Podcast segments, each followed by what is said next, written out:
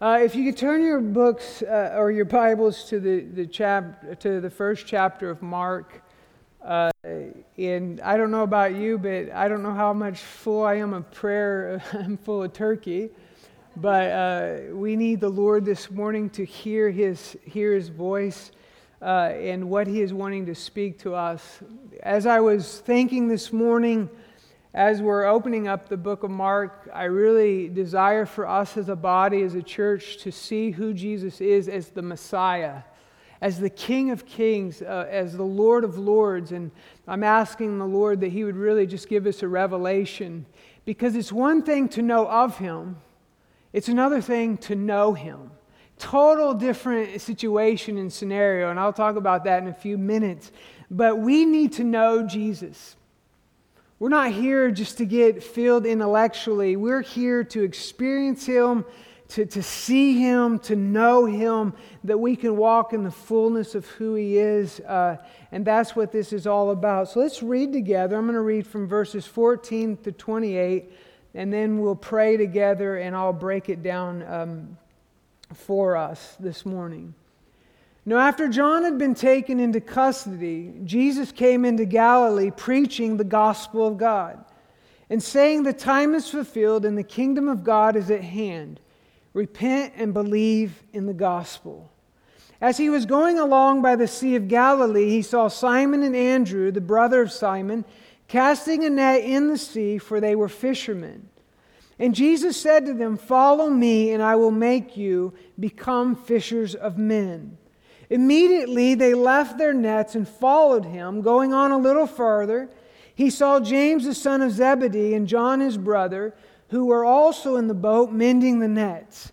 Immediately he came, called them, and they left their father Zebedee in the boat and, and the hired servants and went away to follow him. They, they went into Capernaum, and immediately on the Sabbath he entered the synagogue and began to teach.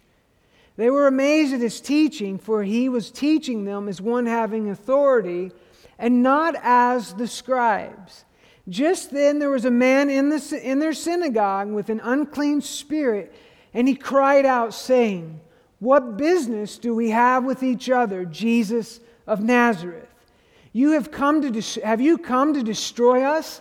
I know who you are, the Holy One of God. And Jesus rebuked him, saying, Be quiet and come out of him. Throwing him into convulsions, the unclean spirit cried out with a loud voice and came out of him. They were all amazed, so that they debated among themselves, saying, What is this? A new teaching with authority? He commands even the unclean spirits, and they obey him. Immediately, there we go with the word immediately again. The news about him spread everywhere into all the surrounding district of Galilee. Let's pray together. Father, we thank you this morning for your word. And Lord, this is the season that we look to the Messiah, Jesus, the babe in the manger who came to bring us hope, faith, and love. And you are the light of the world, Jesus. I just ask you this morning, Lord, that you would give us grace to see who you are. Give us grace to hear you. Give us grace to understand. Lord, we need you and we invite, you, Holy Spirit, that you would speak to us. And we pray that the gospel of God, the kingdom of God, would come in our midst and dwell not among us, but in us. And we thank you, Jesus. In your precious name we pray. Amen. So this morning I have uh, three points for you. And the first is the gospel of God. And, and this, when I look at this word, the gospel of God, a question mark comes up. Well, what is the gospel of God? What is the good news? And so you have to question that. And I'd ask you this morning, like, what is the good news? What is the gospel of God? And many of us would have, we'd have different answers, but I want to kind of key in on, a, one focus. And the second point is we are called to be fishermen, a call to be fisher of men. And the third is the authority of Christ, which means everything.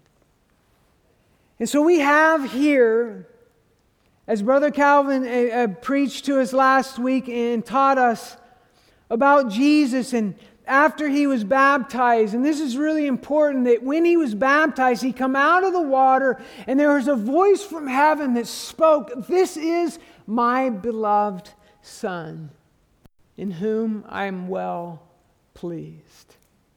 And it really, was really a declaration of this is the Messiah, this is the coming one, this is the one who I was telling you that would come, and he is here. And as I think about that, I'm going to go off just for a second. Is how many of us this morning believe this about our relationship with the Father that we are His beloved and He is well pleased with us? Do you believe it? You see, a lot of us this morning, we struggle with this thought that God is actually pleased with us, that He actually loves us, that He calls us sons and daughters. On a good day, sure, we can believe it. On a bad day, it's harder to believe. But I want you to know this simple gospel truth this morning, and it is good news, is that in Christ, the Father is well pleased with you, and He loves you. Okay? You have to believe it, you have to know it, and you have to experience it. So he did this, and then right afterwards, he was baptized. He went into the desert, into the wilderness. Remember, we talked about it a few weeks ago. The wilderness is a place of repentance, a place of refinement. And Christ goes out there and he's tempted by Satan. And why is this necessary that Jesus is tempted by Satan? Is because it's necessary because first is that he is in full humanity. The first Adam fell in the garden, which is interesting, right? Uh, all beauty, all bliss, no death, everything was right. A relationship with God that was unbroken, but yet they were tempted and they sinned, and it was a broken relationship. Well, Christ went to the wilderness, not the most beautiful place, and was tempted and did not give in to the enemy. And I was thinking about that concept this morning. Jesus lived a life that was worthy of the Father. Everything that you and I were supposed to do that we can't do, Christ did for us. And that is the good news this morning. So, when John has been taken into custody in, in verse 14, Jesus came not with a different message, the same message, preaching the gospel of God and saying, The time is now fulfilled, the kingdom of God is at hand. And I want to talk to you about the gospel of God. And what does it mean? You see, a lot of us have gotten into this funk, I'll call it a funk, a cloud, of thinking that the kingdom of God is for the things of this world and that the kingdom is going to be ushered in to this world that we live in now. And I want to say that it partially is, and I'm going to explain how it partially is, but there's a lot of things that need to happen, which is the return of Christ. And so when Jesus comes preaching the gospel of God, he is actually saying this listen. God is in complete control. God is the king. God is everything, that God has never left his throne. That is good news. You see, because we've just went out of a season and maybe we're going back into a season of chaos for the last two years, it reminds us that our kingdom or his kingdom is not his, not our kingdom. His kingdom has not come fully yet. And so Jesus came to say it, and then he says this not only did he say that, he says, The time is fulfilled. What does it mean that the time is fulfilled? It means that everything the Old Testament has been pointing to is complete in Christ Jesus. There is nothing more to take place. There's nothing more to be done because it all is in Christ. It means that the preparation and prophecy have reached its fulfillment. It's Christ and Christ alone. So when he comes, he's saying this, and let's go to Psalm 47, verse 7 through 9. And I love the way Jeremy uh, was going through his Bible today, and, and that's what we're going to do, is we're going to go through our Bible today. So if you have your word, the word, turn your pages. If not, scroll down. But it's Psalm 47, verses 7 through 9. And this is the good news. This is the gospel of God. For God is the King of all the earth. Sing praises with a skillful psalm. God reigns over the nations. God sits on his holy throne. The princes of the people have assembled themselves as the people of the God of Abraham, for the shields of the earth belong to God. He is highly exalted. This is who our God is. If you go over to Zechariah chapter 14, verse 9.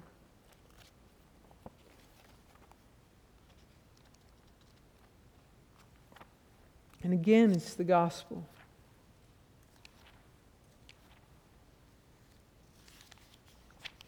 You'll have to excuse me. I, I, just, you know, I'm the preacher, right? So I get to tell a story, my own stories.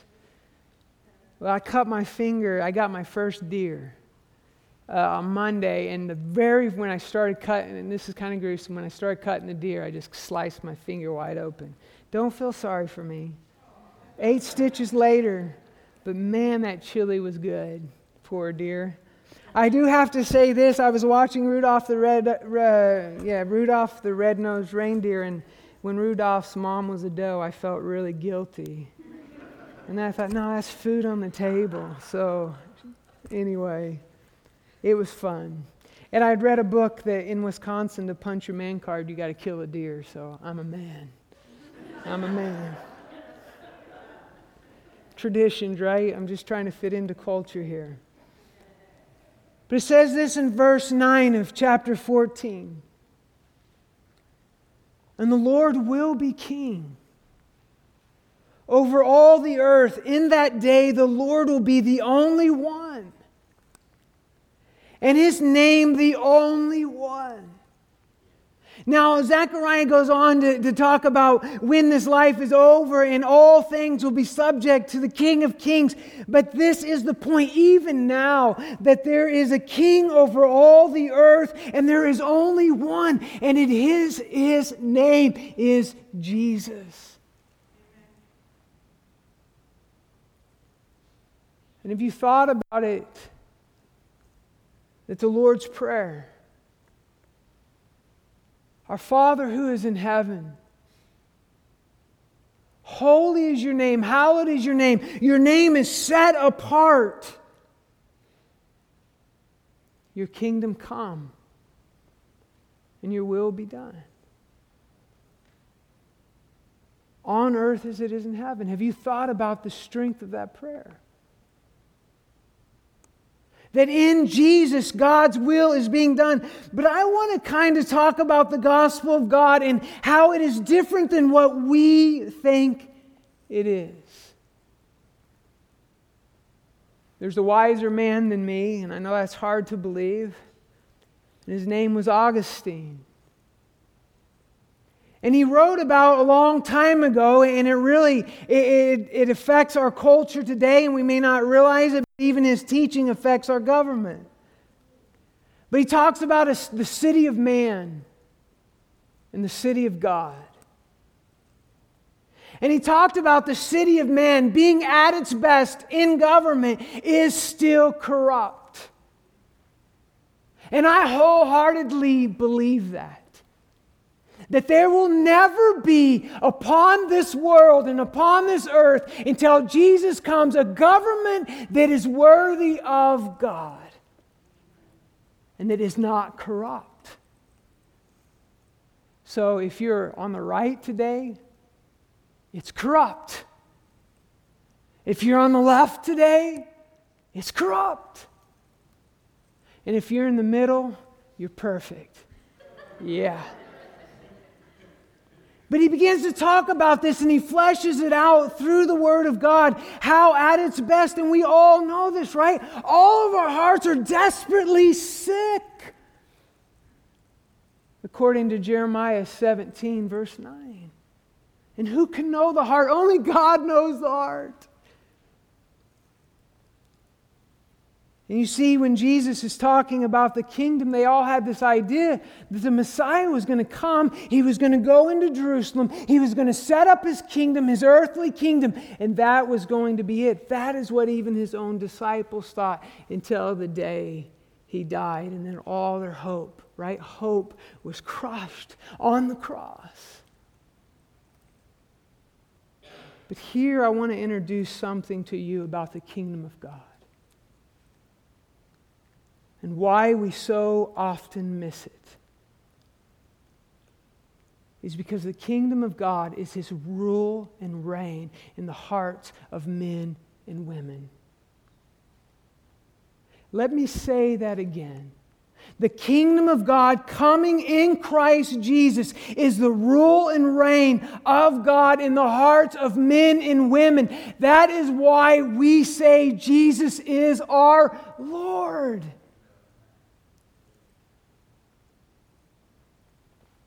And I have to admit to you, the longer I walk with Jesus, the harder it gets to put my heart, my soul down at the foot of the cross and let Jesus be king.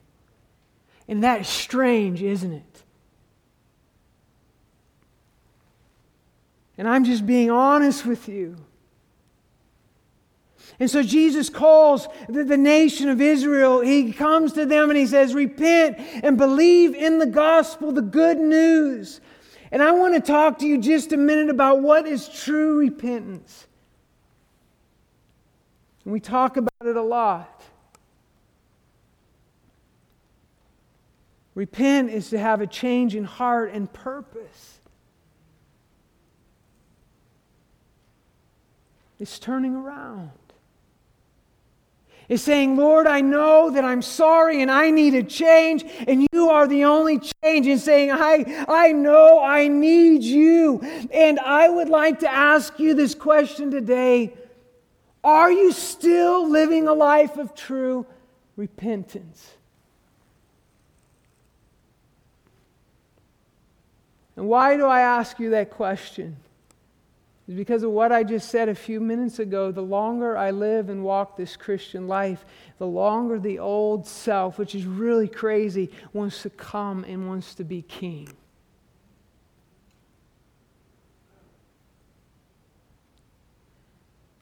And you see, a true disciple, and we're going to talk about discipleship just in, the, in a minute, but a true disciple is somebody who continues to walk in a life of repentance, which what does that mean? It means a life of change. That when you came to Jesus, whether it was a month ago, a day ago, 30 to 50 years ago, that your life is different than it was. Now there are seasons that we that we go through that it's like, man, Lord, where are you? I'm in the wilderness. And it seems like my life is just like it used to be. And I want to call us to a place of belief and trust in Him, right? The gospel, Jesus says, the time is fulfilled, the kingdom of God is at hand. Repent and believe. And what does this word believe mean? It's not just some blind faith, it is putting all your trust in Jesus. You see, the truth of the matter is, is that there are a lot of so-called Christians today that have no trust in the cross of Christ. And I would say that they are cultural Christians and that they need a life of repentance, you know what? I'm right there with them. And we need Jesus. So let me say this again the kingdom of God coming is the rule and reign in the individual's heart. And I want to ask you this morning is he ruling and reigning in your heart in all areas? If not, you're here this morning by the grace of God that you have the opportunity to change, repent by His grace, and believe in the good news. And I want to go to the second point. Is as a disciple and as a follower of Christ, you are called to be fishers of men. Whether you have a great gift of evangelism or not, that's not what it's about, but you are called to proclaim. And remember what Brother Calvin said last week it's not enough just to live a good life as if that is going to point others to Christ. It is part of the equation. If you live like the devil and you proclaim the good news, you're a bad witness. You're a bad witness.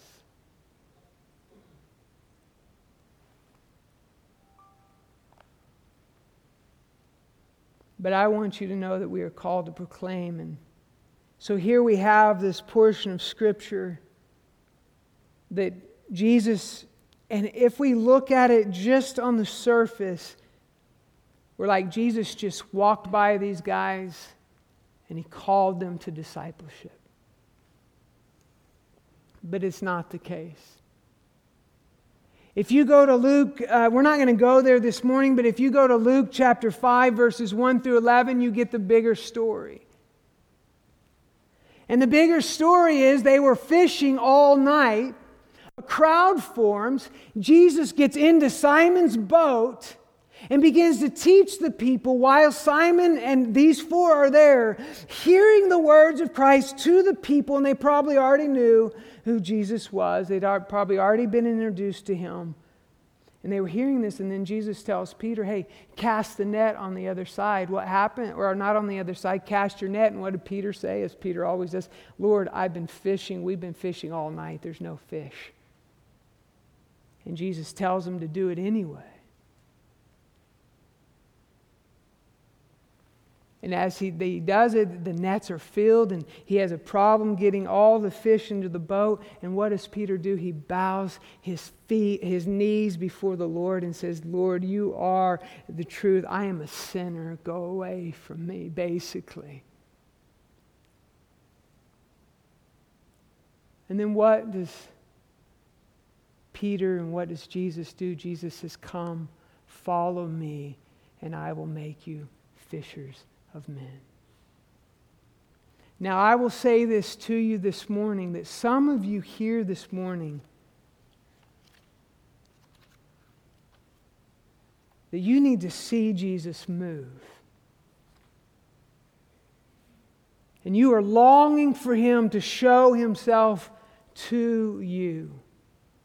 And I want to encourage you this morning, if that is you, do not close your ears and your eyes to what He has been speaking to you and to what He has been doing. Today may be the day of salvation for you. Some of you, it's just like, man, your life is so terrible that you see Christ and He's the hope of the world and you just turn immediately to Him. It doesn't matter where you're at in life, is that you can all, we can all come to Christ and know Him and to call to discipleship. And here's what discipleship is in verse chapter 16 of Matthew, verse 24 through 28.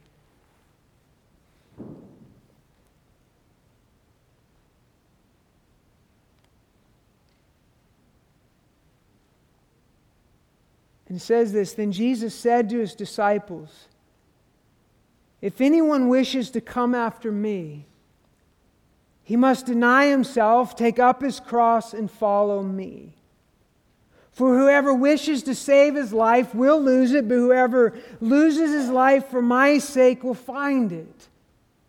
For what will it profit a man if he gains the whole world and forfeits his soul? Or what will a man give in exchange for his soul? For the Son of Man is going to come in the glory of his Father with his angels, and will, then will repay every man according to his deeds. Truly I say to you, there are some of those who are standing here who will not taste death until they see the Son of Man coming in his kingdom. So listen to this. Like we're going to celebrate the babe in the manger, but I'm telling you when Jesus comes back in the fullness of his glory, every knee will bow. Every tongue will confess.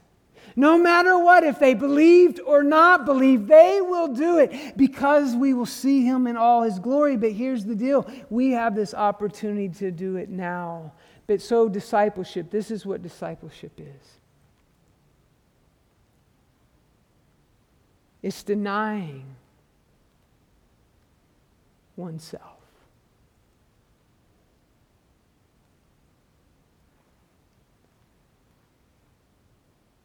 It's denying oneself. It's rejecting your old life. So I want to ask you this morning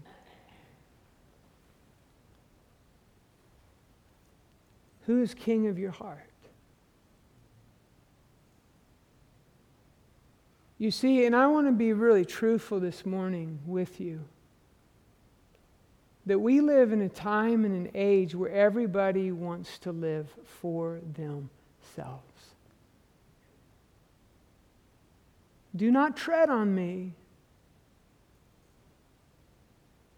Now, granted, there are rights, right? And we're not saying that we just we don't fight for things. That's not what I'm saying. But what I am saying this, if that attitude is creeped down into your heart and you say that I'm going to do whatever I want to do, it's just me and Jesus, me and the Bible.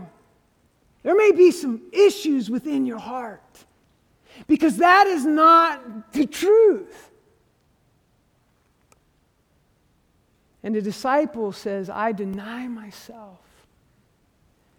And I hate it. I'll be very honest with you. When I wake up in the morning and I'm not feeling good and I want to love on self, but I've got to get up and love on others, are you kidding me?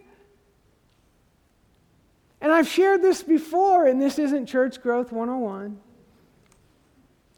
I've walked through these doors not loving anybody. And I asked the Lord in a simple prayer, saying, God, give me the grace to love today. And then I was reminded this week that I'm not to live for my own self interest alone, but the interest of others also. And it's hard to do when my flesh is crying out, saying, It's you, it's you, it's you, it's all about you. But you see, a disciple lays down his life. He takes up his cross. What does this cross mean? It means that we are carrying around in this body death. When the world is telling you to love yourself, take care of yourself, pamper yourself, Christ is calling us to die to self.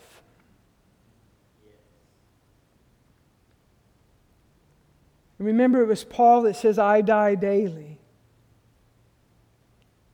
And so, and I've heard it said lots of times, and I do agree with this statement, is that the hard life that I have is the cross that I have to bear. Have you ever heard that? And I want you to know that there's partial truth in that, but it's partial truth. And why do I say that? Because even our bad circumstances can cause us to be very selfish and self centered. But I want you to know that Christ has called us to be lovers of others even more than lovers of ourselves. And to follow Christ is to be in agreement with Him, to be like Him. And I have to be, again, I guess I'm being honest this morning, is that everything in the Bible I do not like.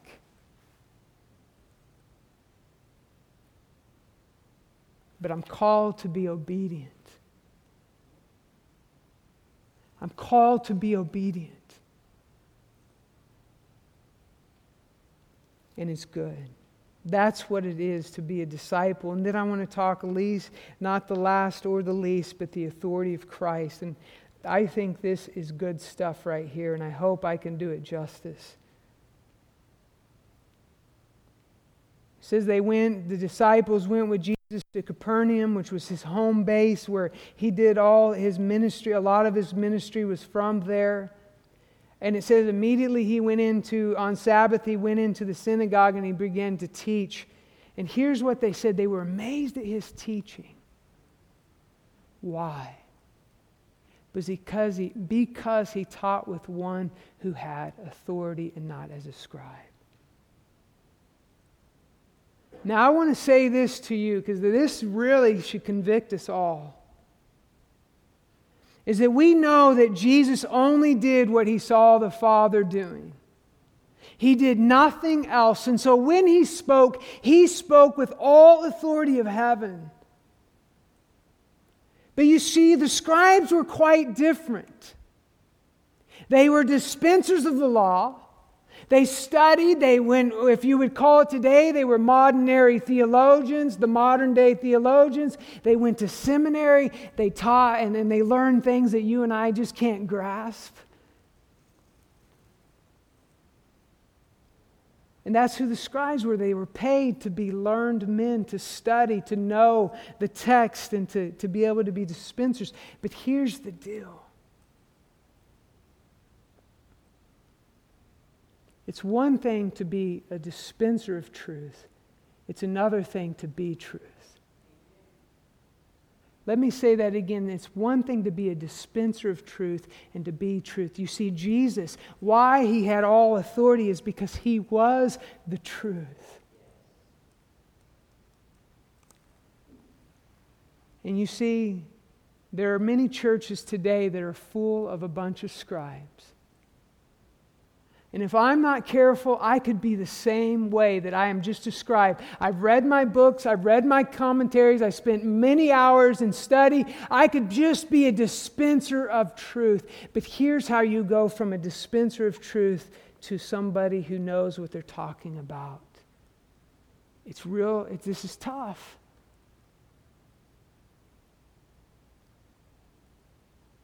It's knowing Jesus.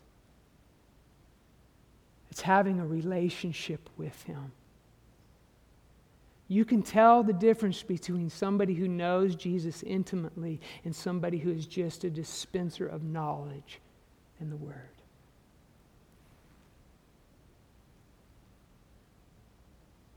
I'm going to move on here, and then all of a sudden, Jesus shows up in the synagogue, and all of a sudden, these demon, this demon begins to cry out.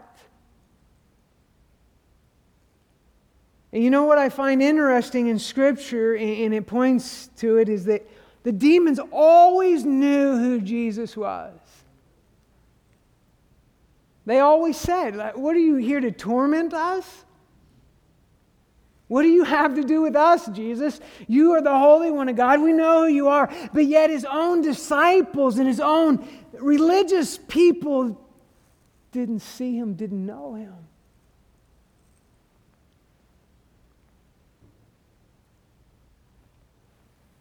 And remember what James tells us in chapter 2, verse 19 that you believe that God is one, you do well. The demons also believe and they shudder.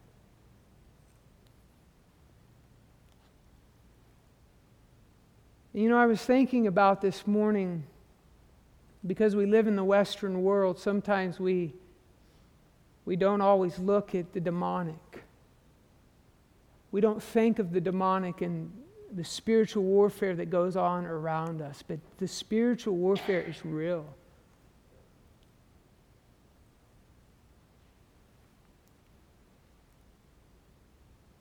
And I'm telling you this that you alone are no match for the demonic.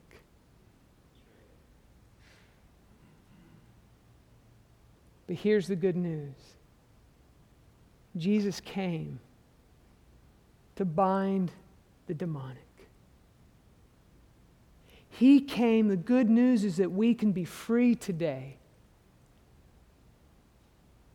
that we can understand, that we can know. That, that did you know before you came into the kingdom? So if you're not a Christian today, you are under the domain of darkness.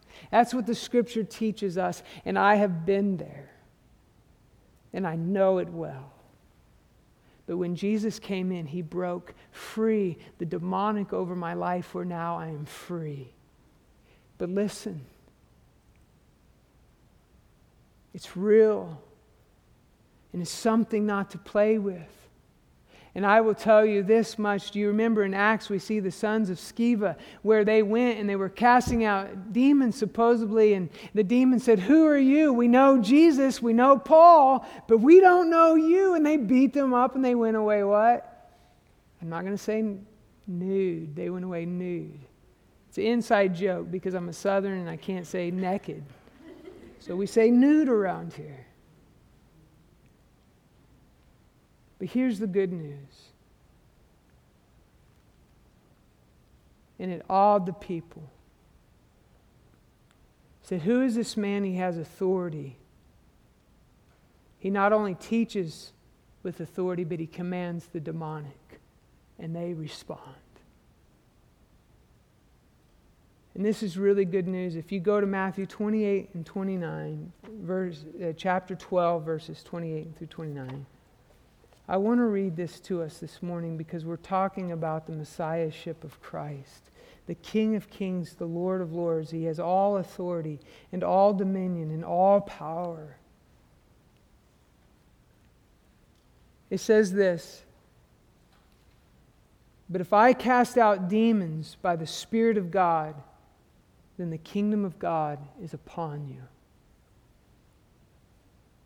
And then he goes on to say this or how can anyone enter the strong man's house and carry off his property unless he first binds the strong man, and then he will plunder his house?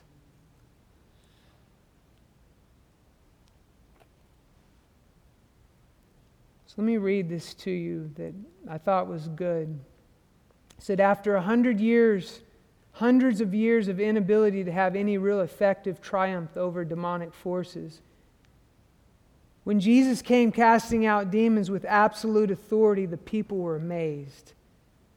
They were all amazed so that they questioned among them say, themselves, saying, What is this? A new teaching with authority? He commands even the unclean spirits, and they obey him. Such power over demonic forces have never uh, before been seen in the history of the world. Jesus explains that his power over demons is distinguishing mark of his ministry to inaugurate the reign of the kingdom of God among mankind in a new and powerful way.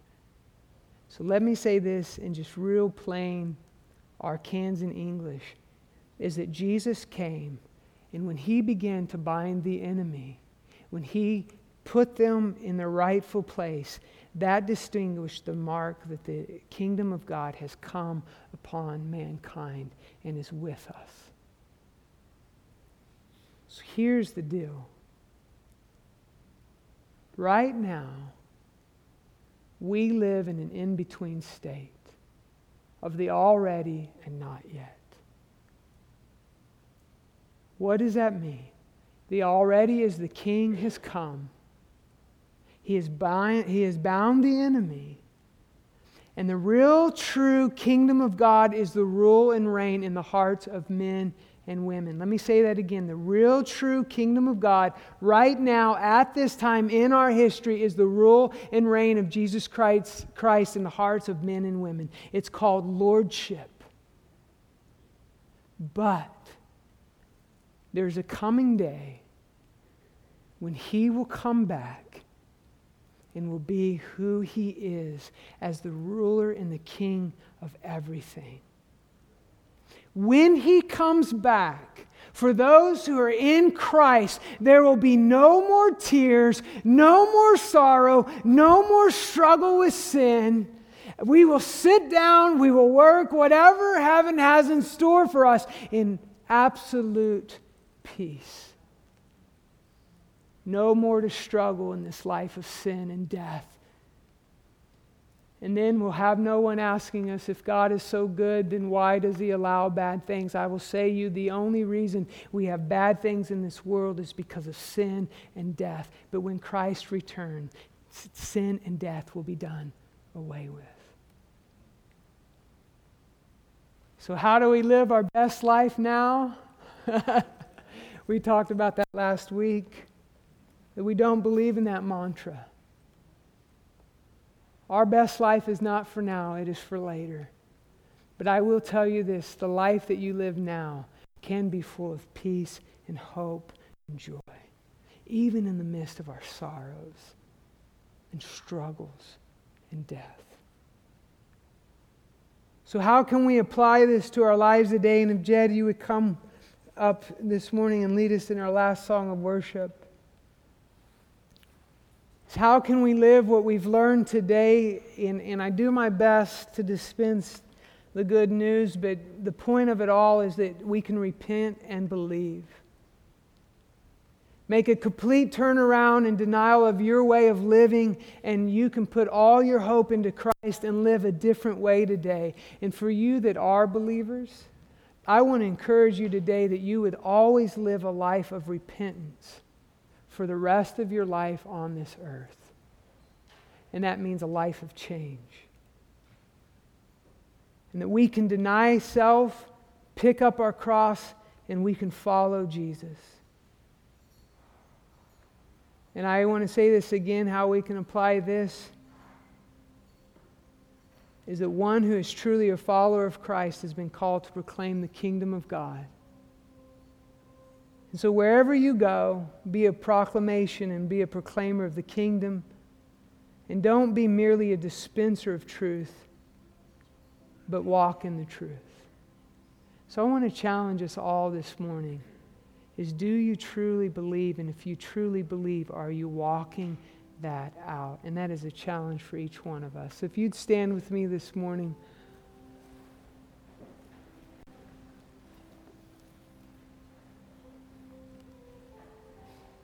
Let's pray together.